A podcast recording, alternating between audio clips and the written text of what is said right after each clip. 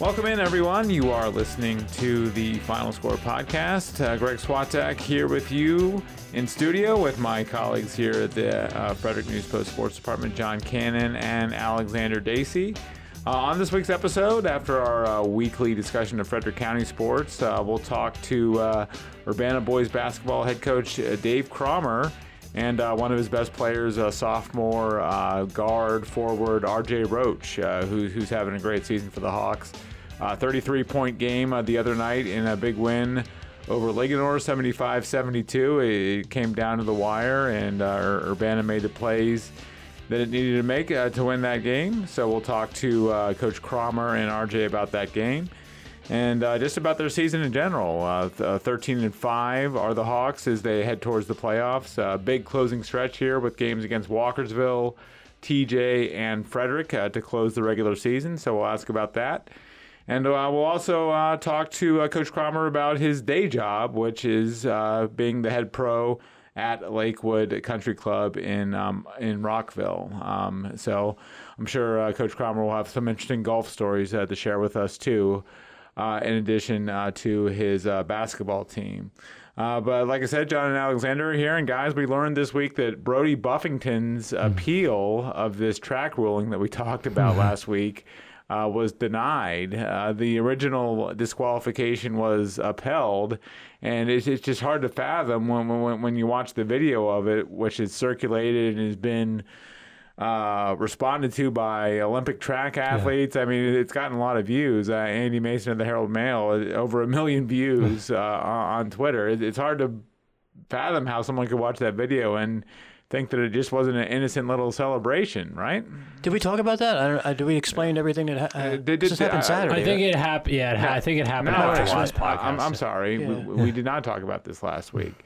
On Saturday, so background is needed here. So let's take a step back or two. On Saturday at the Class 1A West Regional Track Meet in Hagerstown. In the 300-meter dash, Catoctin's Brody Buffington, a star sprinter who was the state champion in the 300 dash, in addition to the 55 dash last indoor season, he was disqualified at the finish of the 300 dash because he had the audacity to raise his arms and celebrate and also look over his shoulder toward his teammates in the crowd at the community college there. He was disqualified. They said it was excessive celebration or premature celebration. And now, due to the disqualification, he won't be able to run in the state meet, which he was the clear favorite to win because that disqualification in regionals takes him out of states in that event. He won the 55 dash. He won a relay at regionals, so he'll still be in the state meet for Catoctin. But a likely 10-point win for them will now not happen.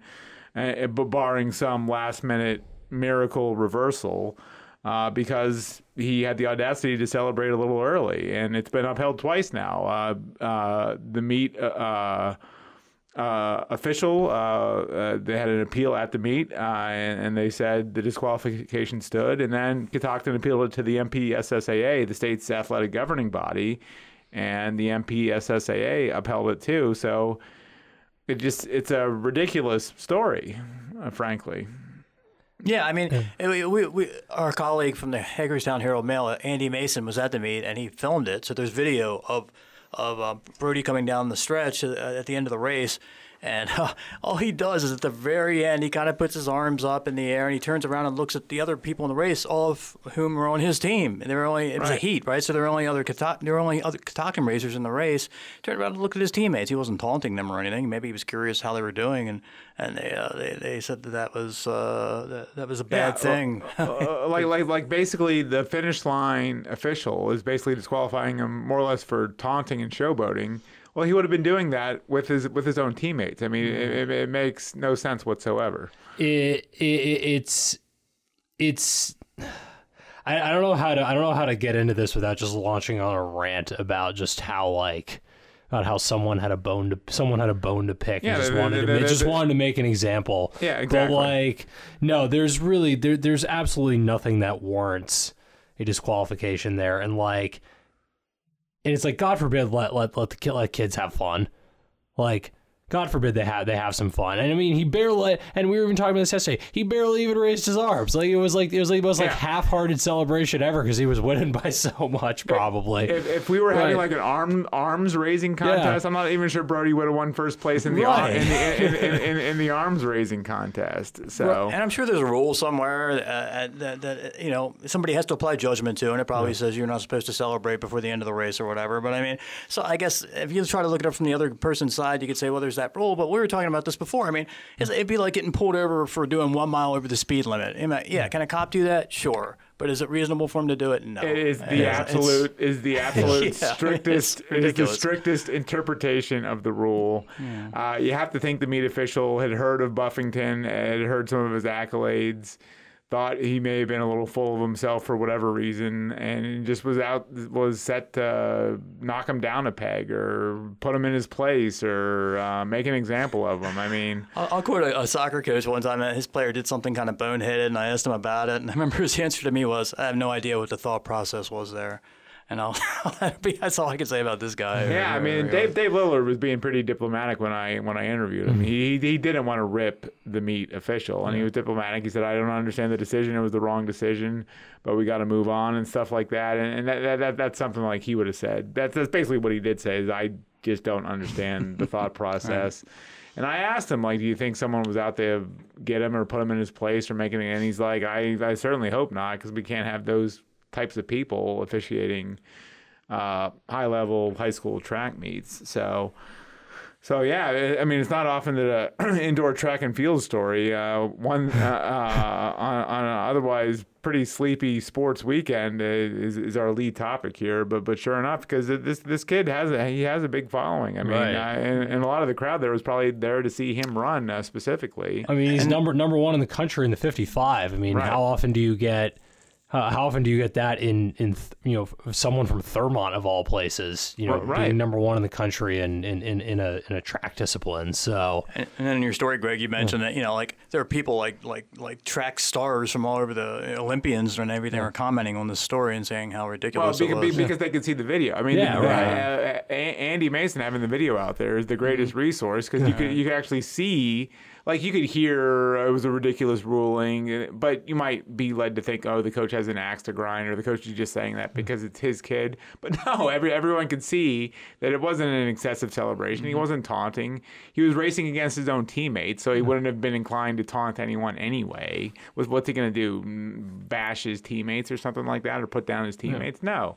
But the fact that the video out there makes it all the more perfect because everyone could see how ridiculous this ruling is, and like track's a sport that needs stars. They need people to get excited about and stuff. So like for these meet officials to be like putting down their own star athletes because they have some axe to grind or don't want them getting a big head or whatever the agenda is. I mean, it's just counter to. Productive for the sport in general, because if other kids see that, they're like, I'm not going to run track. And I have to be some emotionless robot. And have a robot race. Let's have that instead. that was the point. If you go to the many comments on Andy's video on Twitter, a lot of the track coaches, other runners, or again, and even the Olympians, they basically made that exact point. They're like, this is why like the sport is not growing the way it could. You know, and you gotta make it appealing to people. You gotta make it appealing to people, and again, it's like I said, it's like God forbid people have fun doing something they love. I mean, and like limits. Winning. You don't want them being like professional wrestlers or anything like that out there. Yeah, but he wasn't anywhere near that. No, that's not even at all what you know. Yeah. And John, you raised a great point. Yeah. Like often in these distance races, runners well before they cross the finish line. Sure. That there are even in the local Frederick County fun runs and stuff like that. You see the winners raising their arms well before they break through the tape and stuff like that. When I was covering the half marathon, you know, last year, most of the people crossing the finish line had some either arms up or were like smiling or doing some like, you know, I mean, granted it wasn't like, you know, I mean, it was, you know, it wasn't like a dead heat or anything, but it was, you know, people were having fun. That's what you do. So, and even if you think, if you're a meet official and you think this is some egregious act, you don't disqualify the kid and knock him out of state. You pull him aside and say, hey, bud, I mean, you be careful with what you're doing there. Right. You might not want to showboat so much or have a little respect for your fellow runners. You pull him aside, and like another point that was made in response to make it a teachable moment, right? Rather than knock the kid totally down. So I mean, people are there to see Brody run. I mean, they come to the state meet to see him run, and now they won't get to in this one particular race because of some overzealous meet official with some super strict interpretation of some rule that no one even knows about and might be a silly rule to begin with. So, that's our indoor track and field rant for the week.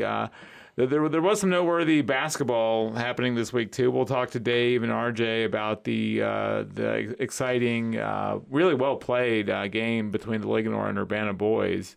Ligonor had the game tying shot go in and out at the buzzer. So it really was a great game. Very, very well played. The high scoring too. I mean, 75-72 is a pretty respectable high school score. So we'll talk to them about that. Frederick High boys keep rolling along. They found their mojo again a little bit the other night against TJ Alexander. Yeah, they the one thing that it's hard to find. You really have to nitpick to find fault with this Frederick team. But the one thing that Coach Amani Hill said he kind of seen that maybe they needed to do better was just play like a full four quarters or at least like get out to faster starts, because he really said for the last month, even in like. Even when they were playing, some lesser opponents, they were maybe sleepwalking a little bit at the start. And I mean, they just on a pure talent wise, they're better than basically every team. So like that puts them over the top. And then eventually, they'd wake up and pull away. But he wanted to kind of see them get out to it. And I mean, they played TJ in the round two of the Intercity on Tuesday night, and 29 first quarter points is. I don't know what the season high is, but I have to imagine that's either it or it's very close. Like they just totally came out and went up 29-10 in the first quarter or after one quarter, and it was like that was ball game basically. And TJ honestly the rest of the way they didn't play horrible the rest of the way, but like if you're spotting them a 19-point lead. You're not going to make that up. No, I don't care how good you are. So. Yeah, I mean, and in the last week, like Ligonor was up 6 in the third quarter on the Frederick boys. So, right. So they've been having their sort of lulls and their dull moments, and that's what I think Amani Hill wanted them to snap out of, and it looks like they did. Right from the get go against TJ. So. Maybe I was about to say maybe helped. He didn't. Amani he kind of threw a little bit of cold water on it. Being their rival, but maybe Could you, if possible, theories just that? Hey, this is our arch rival. Want to show out for a highly watched, highly anticipated game every year. So and it was sold out in front of their home crowd too. So put on a show. So the Frederick boys go to 19-0 on the season with I think 3 games left in the regular season. Yeah, I believe so. John, on the girls' side, Urbana is found its stride again, and they had the big win over Ligonor the other night. Yeah, Linganor's only lost 2 games this year, and I saw both of them, so they're gonna maybe ban me from their games. Ban you from Ligonor High School. Urbana. I had not seen Urbana since their opener against Middletown, and they were good then, but they seem to really be on the rise. They're a neat team to watch because they have 2 ace shooters, in Hannah Miles and Bree Shuttlewood. Not 1, but 2. So it's tough if you're going to like try to see. And their last 2 wins over Linganore and before that over Oakdale, those 2 got really hot, and it's just really hard to stop. But then they have Alana Tate who can kind of she's a slasher and she can penetrate and dish. And you put those 2 things together, and she's very good at that. And they're a handful, and they. They actually dismantled Oakdale the previous Friday without another one of their top players, Cassidy Mahaney, who's another. She's actually a player that can play inside and out, and they're looking really good. Yeah, you think if when they're playing their A game, they're a contender. When these girls shoot like that, I mean, they're really tough to stop. And now, of course, shooting sometimes cools off, and then when they do, they're still a good team. But when they had that, because they can play good defense and that type of thing. But yeah, I mean, that was a heck of a thing, and it was probably again good for Linganore because Linganore needs to be tested. And while it's interesting, it was an interesting week. Linganore was unbeaten in the CMC Spires, and tonight, this is being Wednesday, the unbeaten team in the CMC Gambrel, Williamsport, got knocked off by Middletown. So really, it was a week of upsets in the girls scene in the area. Yeah, and that Gambrel could be interesting for the. Mm-hmm. The title game, if Catoctin, you said, right. beats Williamsport, that could right. create a tiebreaker right. scenario, right? Yeah, which, I mean, that's not unfeasible. I mean, Catoctin's a really good team. They pushed Linganore when those two teams played, and, I mean, could they beat Williamsport? Sure. And if they do, then you've got a tie. I don't know how that works. I should. There's a there could be a tie, and I don't know how that would get broken because Williamsport beat Catoctin earlier in the season. So. And Linganore is going to be the Spires rep more than likely? Yeah, they've got the one loss, so everybody else has three. I mean, mathematically, I guess you can't say they have clinched it yet, I don't guess. Maybe they have, but they... Yeah, I think they will be. Did Ligonor play well and just Urbana played better, or did Ligonor maybe have an off night? Or you could say Ligonor was off. Yeah, I mean They got beat on the boards a lot. They were missing a lot of shots. Did that have a lot to do with Urbana? I'm sure it did. But yeah, I mean it was a good game. Yeah, it was a good game. Regional wrestling is going on this week. We'll have the regional dual semifinals on Thursday of this week. And if we have a team advance, it would be Saturday at North Point High School. 5 teams still remaining. Ligonor is the top seed in the 3A West. And they'll host a very interesting region Thursday night. They have Springbrook, the team that knocked them out of the regional duels last year. They'll wrestle. And then if Ligonor wins that, they'll wrestle the winner of the match between Damascus, the state powerhouse, and Tuscarora, who will wrestle on an adjacent mat at Ligonor at 5:30 on Thursday. So the winners of that will meet. So Ligonor's got a tough road. I mean, they've been the best team in the county all season. They've beaten all the Frederick County teams, but they have maybe the toughest road. Middletown has been one of our top teams, too. They'll be at Manchester Valley. And then we have Brunswick at Northern Garrett out in Western Maryland. And also Urbana at it was Northwest High School, I think. Northwest High School in Montgomery County. Yeah, thanks for reminding me there, Alexander. But Urbana's at Northwest, so 5 teams vying this week to make the state dual semifinals and championship match.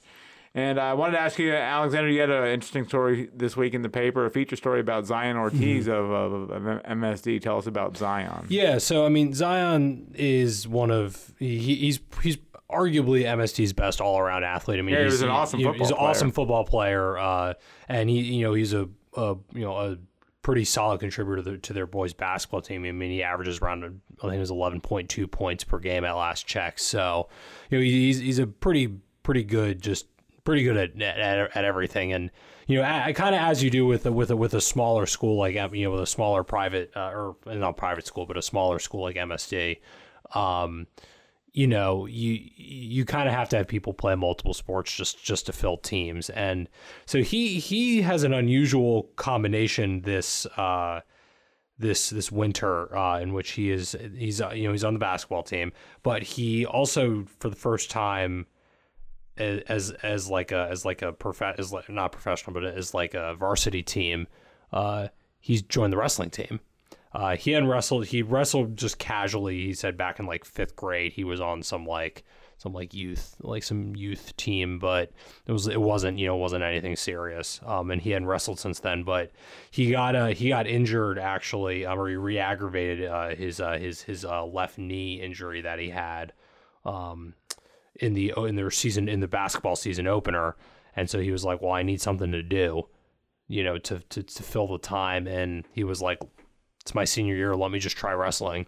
So he did, and he kind of, I mean, he's got like the raw athleticism and remembered some basic techniques from then, so he made the team, and he's been wrestling 175, 182, 190, somewhere in kind of the middle to upper weights, but and he's won most of his bouts in wrestling. And I mean,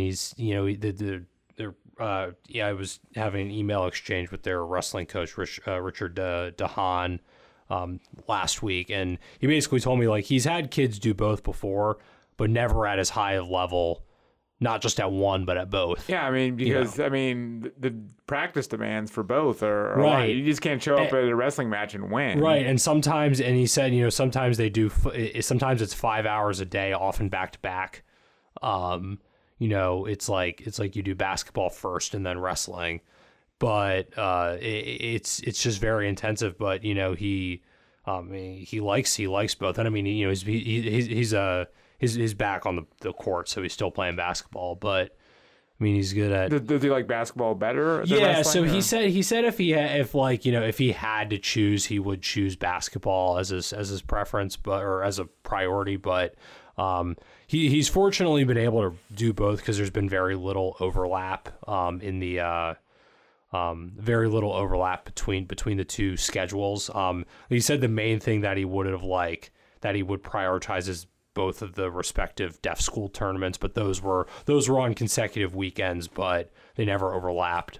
So what's his best sport? Football, right? Football is probably his best sport. Yeah. But I mean, he's just hard to find someone who's just as naturally like athletic or as like talented at, you know, with wrestling, just steps into a very physically demanding sport that he hasn't ever played seriously. And like, you know, last did casually like 7-8 years ago, you know, he do really well at it. I mean, he's won the majority of his bouts, so you know, it's a really cool story. So FCPS swimming and diving is this week. Our man Alexander will be there.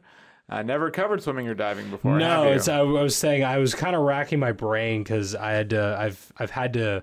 You know, obviously through this and then also some of the freelance stuff I did before I came last year, I was covering some more like some of the like, you know, smaller sports or some more odds and ends. So I've covered most sports and most high school sports now, but I believe swimming and diving is the last one I have to. Well, it's about time we check that box. So let's check that box. It'd be an interesting couple of days at Walkersville this weekend. Yeah, while we expect a full report, sir. Yes, next week. So. Guys, thank you. On the other side of this break, we'll talk to Dave Cromer and R.J. Roach of Urbana Boys Basketball. Stay with us here on The Final Score.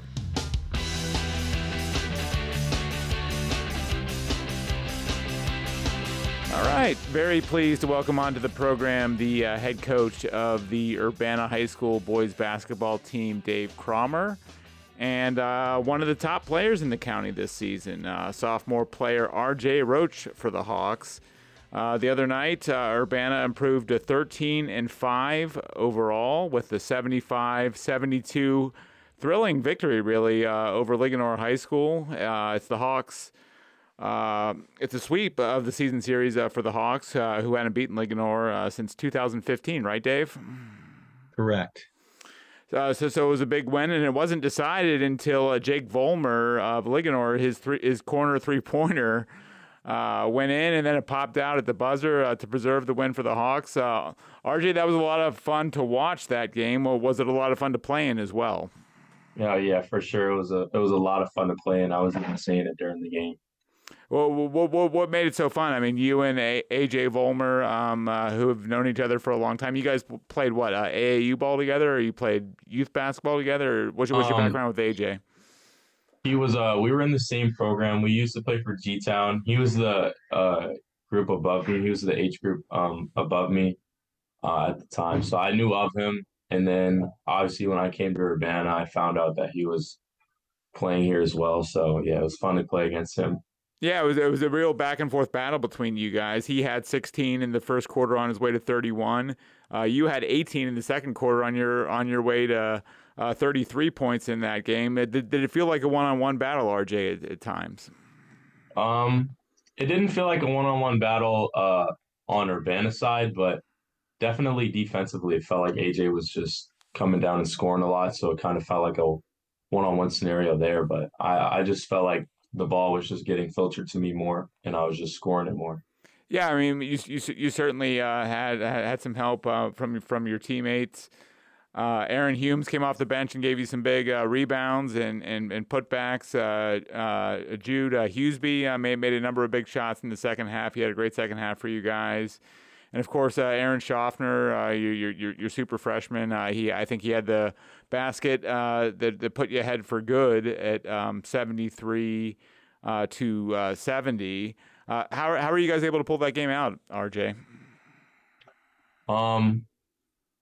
Like you said, Aaron's putback rebounds were huge.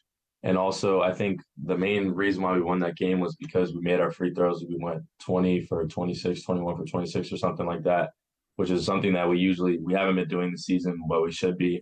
And I think that's why we won the game. Without free throws, we wouldn't have won the game. How are you guys not good at shooting free throws? I mean, I'm sure you practice them every day, right? It's a good question. We've been asking ourselves the same question because we do shoot a lot of them every day. Yeah. Well, why aren't you guys better from the line, RJ? I mean, I don't get to the line as much as I should, but I can't speak for the rest of the team. We should be making them. And there's a theory why you don't get to the line as much as you should, right, Dave? He's not attacking the basket aggressively enough, correct? He's settling for too many jumpers. Yeah, so we've talked about it a lot this year, and trying to get RJ to attack the basket a little bit more. I think obviously he's probably, if not the best, one of the best shooters in the county. And as the season's going on, teams have started to kind of focus their defense on just trying to shut down the outside shot. So we were really, really pleased with how he took over in the Ligonor game and started driving the ball to the basket more. And we talked a little bit today about in practice how it was kind of a little bit of an eye-opening experience for him, understanding that by attacking a little bit more, it actually opened the three-point line up for him. And then also by getting the foul line 11 times, if we can get the foul line 8 to 10 times a game, that's just easy baskets for us. And then not only was he able to get to the basket and make plays for himself late in the game, he was also able to make plays for his teammates as he also had 5 assists. Yeah, and it wasn't just the 33 points and 5 assists. It was his 13 rebounds, too. And I know you've been talking about that with him as well. Yeah, we've been talking a lot about that as well. Double-double is great for him, and it's something that we know he's capable of doing. And it just, again, we've talked a lot this year about kind of a team philosophy and everybody doing all the little things. And I think each and every week we get a little bit better with that. And if he continues to kind of progress the way we think he will, I mean, we just think the sky's the limit for his game and for himself. RJ, why were you such a force on the boards the other night against Ligonor? I feel like I've had the potential to get rebounds like that every game. I just really wasn't putting my mind to it enough because if I'm being honest, I like getting breakout dunks, but I knew we needed to rebound that game in order to win because Ligonor shoots a lot. So just being around the basket and helping out my teammates, they're really feisty around the board, so I just need to help them out. And I feel like I use my jumping ability, my advantage. I can kind of jump over people and grab it before they can. So instead of boxing out, sometimes you're leaking out, looking for an outlet pass, just for an open dunk. Is that how it works? Occasionally, not all the time, though. Okay, but were you focused on boxing out in that game and just? Yeah, for sure. Getting the rebound. And Dave, it was such a great game. What were your stress levels like on the bench over there? A lot of emotion in that game, and we came out a little bit slow. I really going back and looking, I don't think we really came out slow. I think they came out with a lot of emotion, and they hit a lot of shots early. The great thing about us all year is we've been in that situation before. We don't panic. We didn't panic as a staff. We didn't panic as a team. We knew once they their emotion kind of wore off, we thought we could easily get ourselves back into the game, which we were able to do. So we were able to overcome some early emotion from them and some early baskets from them. So once we settled in and started playing, my stress level got down a little bit. But then it rised back up quickly there at the end of the first half when we didn't execute the way we wanted to. Yeah, you said one shot, and instead you took a quick shot, and then which gave them a chance to score, which of course they cashed in on with a 4-point play. So a one point deficit potentially, or maybe even the lead at halftime turned into a 5-point deficit. Yeah, that's difficult too to overcome. And so again, a great testament to our team and to our guys who, you know, could have really had that affect them in the locker room at halftime. And I don't think it really did. Actually, if anything, I thought, you know, when we walked in the locker room and hearing them talk amongst themselves, it kind of united them again to want to come out and play really, really hard in the third quarter, which we were able to do. And we were able to get it back tied at the end of the third quarter. And then I just thought the fourth quarter was a great basketball game, back and forth. I think you said in the paper it was five lead changes, and we were very fortunate to make the winning plays at the end. And Aaron Humes, I thought, made most of those winning plays. He got the rebound off a foul line to make that, and then Aaron made a great pass to Aaron Schaffner there at the end to kind of give us the lead. So you know, we've been in a lot of close games throughout the year, and I think, you know, something that we were unable to do last year, we're really learning how to win a lot of those close games, which we've done most of the time. AJ Vollmer came out. He was on fire to start the game. He had 16 quick points there, and you guys were down 13 in that first quarter. What is it about you guys that makes you not panic in those situations, and why have you been so good at just staying with it when you guys find yourselves down like that? I mean, like Coach said, there's been a lot of times where we've been down and we kind of just don't give up. Like, in my mindset was AJ had his run, like he's playing well, but we know how to shut him down, or we know how to work around it. And also I knew that because I was starting to get in the groove of the game at that point. Like, I was starting to warm up. So I knew that our offense was going to be there. We just needed to close in on defense. And then pretty sure against TJ, we came out slow. We were down 10 in the first quarter, but we always work around that. And we always know, we come together as a team and just try to make the deficit lower as the game goes on. Greg, if I can add to that too. You know, I think, you know, it speaks a little bit to our compete level. So one thing that we've tried to instill over the last 2 years, and especially this year, is just our compete level. Our compete level in practices, I think it carries over. We have something every day we call our war drill that we do every single day. It starts as a defensive drill. Where, you know, the defensive team has to get 3 consecutive stops to get the ball back. We keep score. You know, there's different things. You know, the offense team get a point for an offensive rebound. If you get beat baseline, that's a point for the offensive team. So we do a lot of things in that compete drill every single day. And we call it the most important drill of the day. And it's really a competitive drill where each team's really trying really hard to try to win that drill. Losing team obviously has to pay a penalty. So I think that practice mentality carries over in games where we just feel like we can always compete through things, and we just don't like to lose.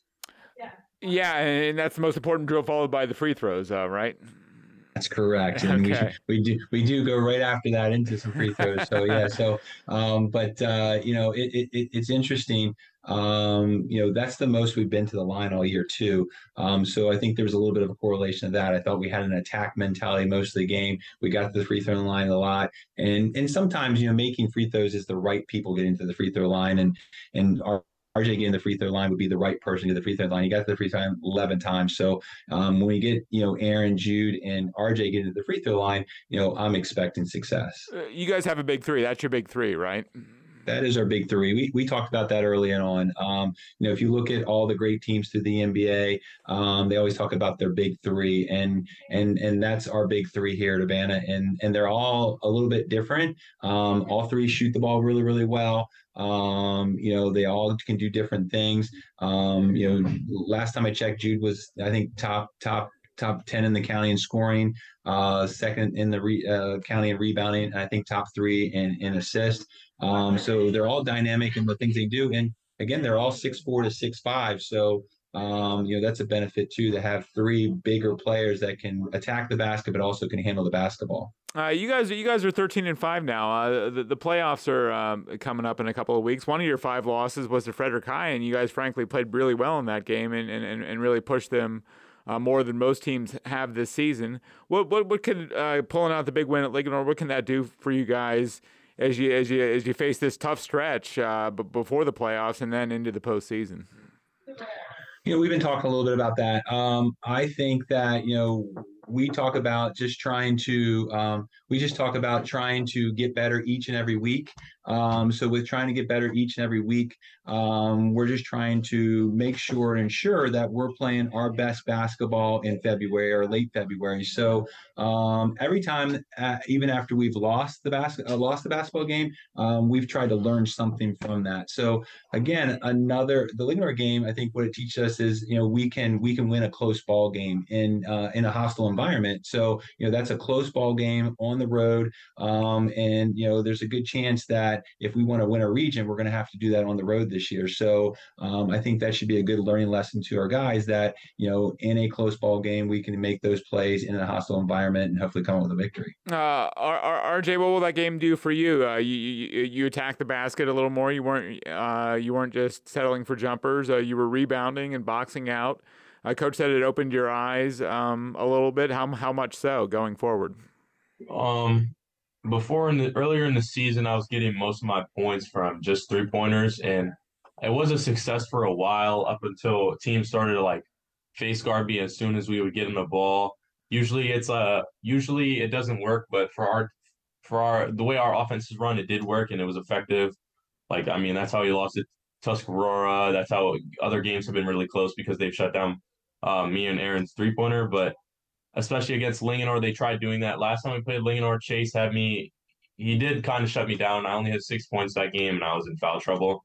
But this game, I knew that just being more of a complete player and helping out my teammates on both ends would definitely give us the advantage, and I think going forward into the season I think I can definitely play like that, and I just know that I should do that in order for us to win.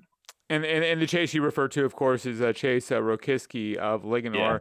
How worried were you that you let Jake hit the game winner? I mean, did your heart skip a beat when the shot looked like it was down for a second there? You weren't going to lose. I mean, it was just going to tie the game, but still, that shot looked like it was down, right? Yeah, it was a little too close for comfort. I actually thought I thought his foot was on the line, but I looked back at it and it wasn't, but it was too close for comfort. Went in and out. Yeah. Did you defend that sequence properly, Dave? I thought we did. You know, again, it's a tough thing. We just want to make sure we contested it.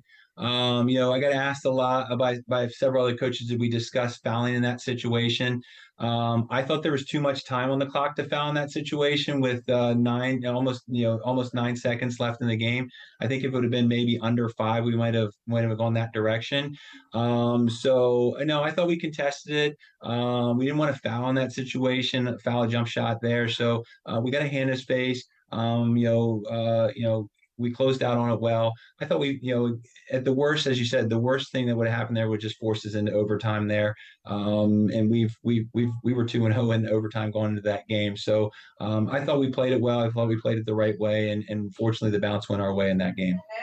Talk about your closing stretch here a little bit, too. You have Walkersville on Friday. They've been one of the best teams in the county. You have TJ still, right? And then you play your rematch with Frederick High, who's been one of the best teams in the state all season. So what do you think these final three games will do for you heading into the postseason, Dave? I think it'll just kind of, again, it'll test us, it'll challenge us, should make us better, you know, and kind of see where we are and see the things we may need to work on before we get into the playoffs. You know, I was talking on the radio a week ago, and I really believe that Frederick County basketball doesn't get enough credit around the state. There's really, really good basketball up here and really, really good teams up here, you know, with Oakdale winning a state championship last year. So, you know, to make it through the gauntlet of Frederick County basketball, you know, this year for us should position us well going into the state playoffs. Yeah, I mean, you guys won't have to see Frederick High in the playoffs because they're a 3A school. You're a 4A school. Not this year. I think they're going up to 4A next year, unfortunately. So. Okay. So you won't have to deal with them this year, and you're probably glad about that to some extent, although you always love the challenge. Talk about their chances of maybe winning 3A and making it a second straight year for a county team winning Class 3A. I think they have all the pieces. They definitely have the pieces. They're playing well. They're extremely well coached. I think Tay does a great job there with them. And I think the formula is there for them. I mean, I think they follow the blueprints of what Oakdale did. You know, I think they have a really good shot. I know there's some other really good 3A teams out there this year. I know Damascus is really, really good. We scrimmaged them early in the year. So there will be their challenges out there for them. But I think they have the talent and they have absolutely have an opportunity. Well, what about them makes them so good, so tough to play? You know, they're athletic at all five possessions. I think they share the basketball really, really well. They look for that extra pass a lot. And, you know, again, they really guard the basketball well. I mean, I think they're holding all their teams around 45 points a game. So when you share the basketball and you guard really, really well, you're really difficult to play against. Yeah. RJ, how do you look at these final three games, which will all be good tests heading into the playoffs? I'm excited. They're definitely tougher games, but I mean, I'd rather tougher games than just easy games because it'll help us prepare for the playoffs. We can't go into the playoffs just like nonchalant with an attitude like that we're gonna win. It's not like they're not winnable. I think they're definitely all winnable games, and I just think it'll prepare us well for the start of the playoffs. How will you deal with on Friday against Walkersville? How will you deal with the two big guys and also Shaden Hansen as well? I don't know. Do you have a scouting report that you can share with us? You have a game plan? I don't. That's why I was asking you. Okay. We've talked about it. You know, I think what we're going to look to do is, you know, do our best to try to clog up the paint as best as possible, try to force them to become more of a jump shooting team. You know, if we can do that, I think the game's going to come down to who at the end of the day wins the rebounding battle. I think keeping them off the offensive boards and making sure that we can win that rebounding battle is going to be, you know, it'll be a challenge, but I think in the end, the team that does that rebounds the ball the best will probably come out with the victory. Who will you be guarding, RJ? And do you like guarding the other team's best player? I'm not sure who I'm guarding yet, but I just like, it doesn't necessarily have to be the best player. I think Christian is our best defender on our team, so I trust him guarding their best player. And anyone who I guard, I just look to shut down, play help defense, all that stuff. Right. How often do you deal with two bigs like Walkersville has? That's the first I think we've really – I mean, I think Oakdale really didn't put their two bigs on the court at all. So this will be it'll be a new test for us. You know, I think we're big enough to handle it. It'd just be different. You know, we're going to have to probably have some of our bigger guards have to guard, you know, more of a post player where they've been guarding, you know, wings most of the year. So I think the other thing that we talked about a little bit today in practice can be important for us is to stay out of foul trouble. We're not super deep. Right now we're going about 7-8 deep most games. And we're once we get into our bench, you know, once we get past Aaron Humes off the bench, we also lose some size too. So it's gonna be a challenge for us to, you know, make sure that we're playing really good defense, walling them up and doing it without fouling. Speaking of bigs, how big is Aaron Schaffner? I think he's a solid 6'4", 200 pounds, which is not bad for a freshman. Yeah, that's my question. Have you ever seen a freshman built as well as he is built? No, he was built that way in 8th grade too. So, no, we saw him in 8th grade and, you know, I get that question a lot. So when they see him play and then I have to remind everybody that he's a freshman, we get a lot of wide eyes. You know, the scary thing, Greg, is, you know, his best days are still ahead of him. He continues to prove as the season goes on. You know, sometimes when he makes different plays out there, we have to remind ourselves that he is only a freshman. Well, what'd you think when Aaron Schaffner walked in the gym, RJ, for the first time? I know I heard of some freak athlete in 8th grade last year, but when I saw him the first time and I saw him dunk, I was just kind of like, I wasn't like that in my freshman year. I don't think many of us were, right? Yeah, I know. I mean, I know I was pretty athletic my freshman year, but I didn't look like that. I wasn't very strong. I mean, he's still pretty. He's got some size on me still. Hey, yeah, it's going to be fun playing with him for the next 2 years after this. And Dave, you have him for 3 more years coaching him, so that's not a bad thing. Very excited. Very excited. Like we say, we think Urbana basketball is on the way up, and you know, we have a really good JV team, and we're really excited about where we're going to go the rest of this season, and the future's bright here. All right, we're running a little low on time, but basketball is not your sport by trade, Dave, and we could do a whole nother podcast on this, and we might. I might have you back on to talk about this, but you are a professional golfer. So first of all, did you play basketball growing up? Is that how you got into coaching? I did. So played basketball in high school and college. Was also playing golf at the same time growing up.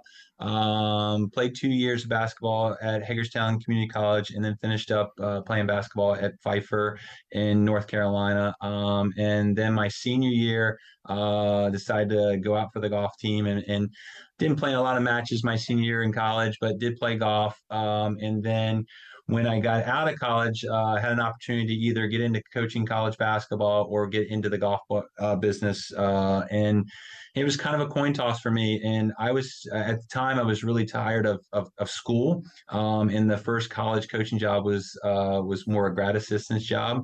So I went the route of the golf professional, and didn't do much with basketball other than maybe play some men's leagues during the winter for several years until my kids, started to play. Now I feel like I'm getting to do the two things I'm most passionate about every day. And, I would think there's a lot of people that like to trade places with me. They can go to a golf course during the day and then come work with, the kids here at Urbana and coach basketball in the evenings. Yeah. You're very tall. How tall are you, Dave? I'm 6'7", So tall for a golfer. Yeah. I was going to, are you the tallest? Are you taller than any of your players on the Urbana team? I am probably the tallest player on the team currently, yes. You are, okay. And does your height help you or hinder you playing golf? I imagine it helps, right? It can help, yeah. So obviously, you got to have great eye-hand coordination when you're especially the taller you get. So it helps me in the fact that I can create a lot of leverage. So more leverage you create, the more speed you create. So even at the ripe young age of 50, I still hit the ball pretty far.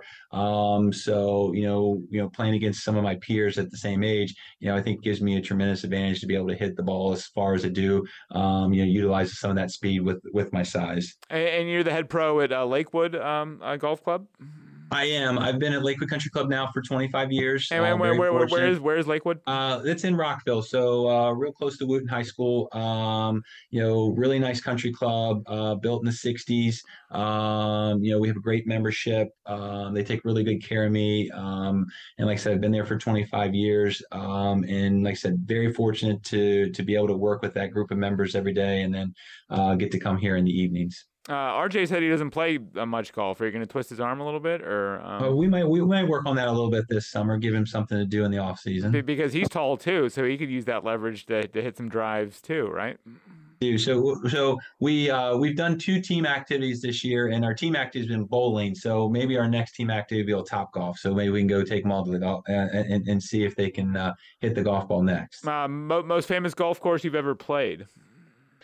St. Andrews. You've played St. Andrews. Okay. I have played St. Andrews, yes. St. Andrews, Scotland. Have you played Pebble Beach and a lot of the domestic top courses? My favorite in the States is in Kohler. So Whistling Straits is my favorite in the States, where they played the Ryder Cup and the PGA Championship.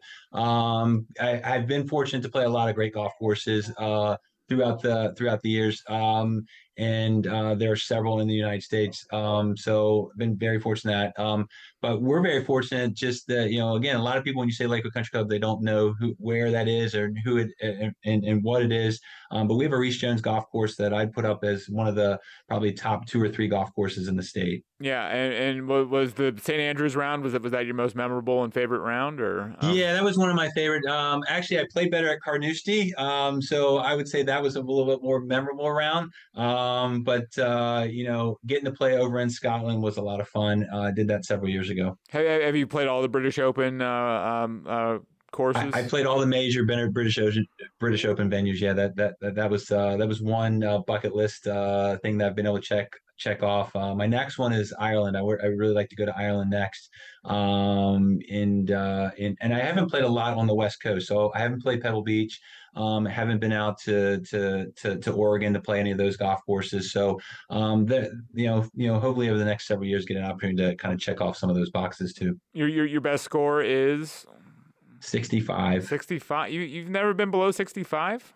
been below 65 now. Wow, so that's got to be a bucket list item too, I would imagine. 65, right? Yeah. So, you know, I've focused most of my career on teaching and managing. So I would consider myself a good player. You know, I was telling you earlier.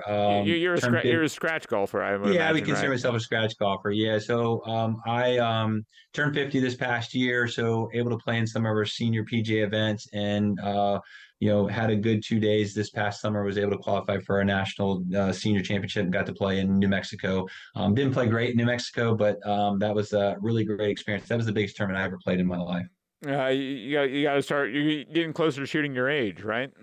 Yeah. Hopefully got a long way to go before I get closer to shooting my age. Well, I mean, in 9 years, you'll shoot a 59, I'm sure. Yeah. So. Yeah. We'll see. Guys, we're running low on time, but you've had a great season so far. It's been fun watching you play, and we look forward to watching the stretch run unfold here as you guys get ready to head into the playoffs. Dave Cromer, the coach of the Urbana High boys basketball team, sophomore guard R.J. Roach, thanks for joining us, guys, and best of luck going forward. Thanks, Greg. Hopefully you get to see us a little bit more this year, and hopefully we get to do this again sometime in the future. Yep. Mm-hmm. Thank you. Thanks so much, guys. Thank you.